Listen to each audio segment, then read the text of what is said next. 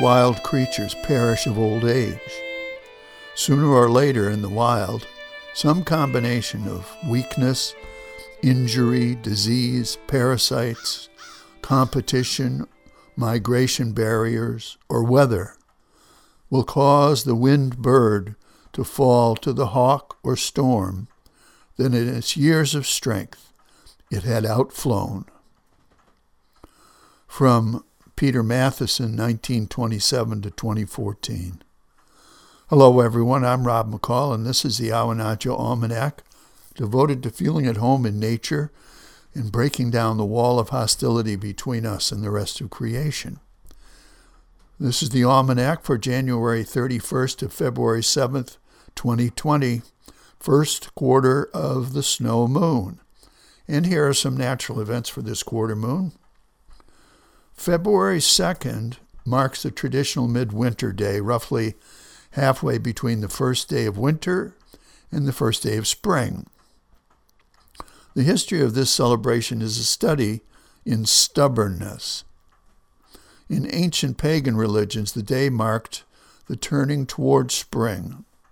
And the Gaelic word for midwinter day, imbolc, means in the belly, referring to pregnant ewes soon to give birth, or it means in milk because they begin lactating around this time. Well, the Roman Church tended to erase pagan festivals heavy handedly by erecting others upon them, just as they built churches on pagan ruins. They renamed Imbolc Candlemas Day, or the Feast of the Purification of Mary, as if Mary needed purifying. The Celtic Church preferred to preserve pagan traditions while dressing them up in Christian clothes, converting by magic more than by might. And in this case, celebrating St. Bridget's Day around Imbolc. St. Bridget was simply the pagan goddess bride, cleverly disguised wearing a nun's habit. This apparently fooled Rome, as the festival is still celebrated as Bridget's to this day in Ireland.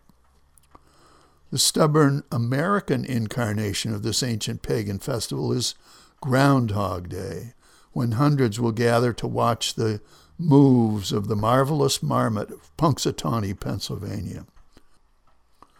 Here in Maine, we have other concerns at midwinter.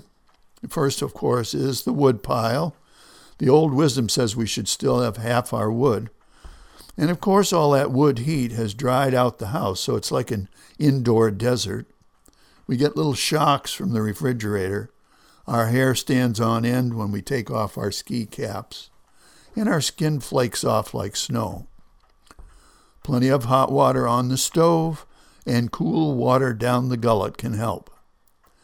Those of us who are of the Caucasian persuasion begin to look like the underbelly of a trout and are in danger of disappearing in, against the snow altogether unless we wear colorful clothing. We look longingly at the nut brown bodies of happy tropical tourists in the travel section of the papers, and we dig around in the holiday debris for that gift certificate to the local tanning parlor.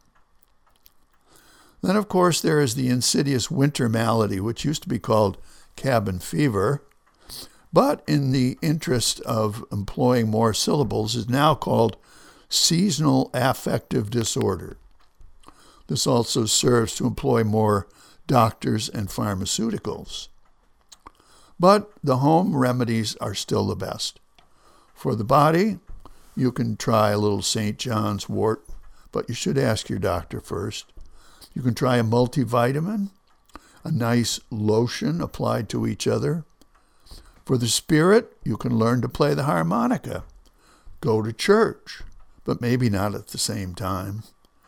Go to bean suppers, dance, impulsively rearrange the furniture at home or at the impeachment hearings, volunteer at the food pantry or at the school.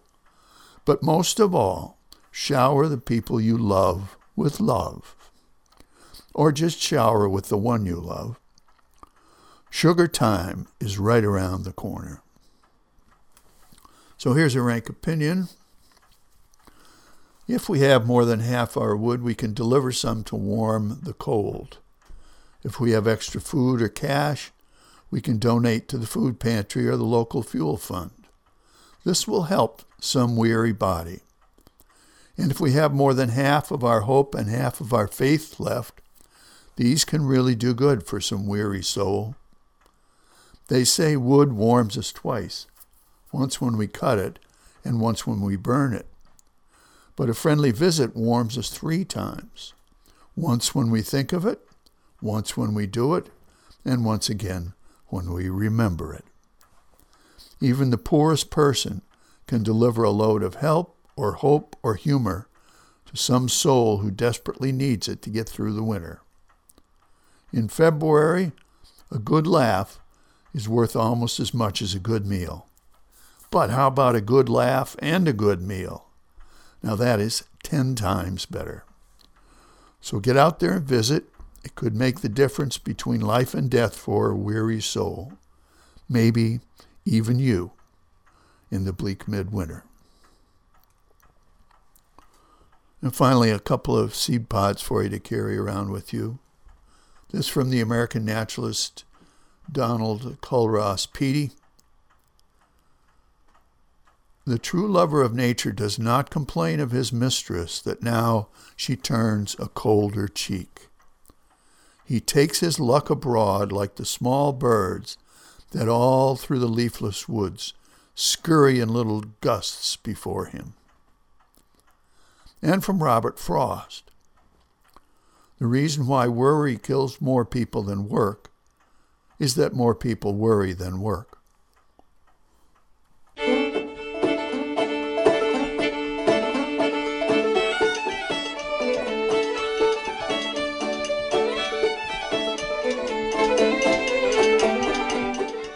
Well, that's the almanac for this quarter moon, but don't take it from me. Go out and see for yourself.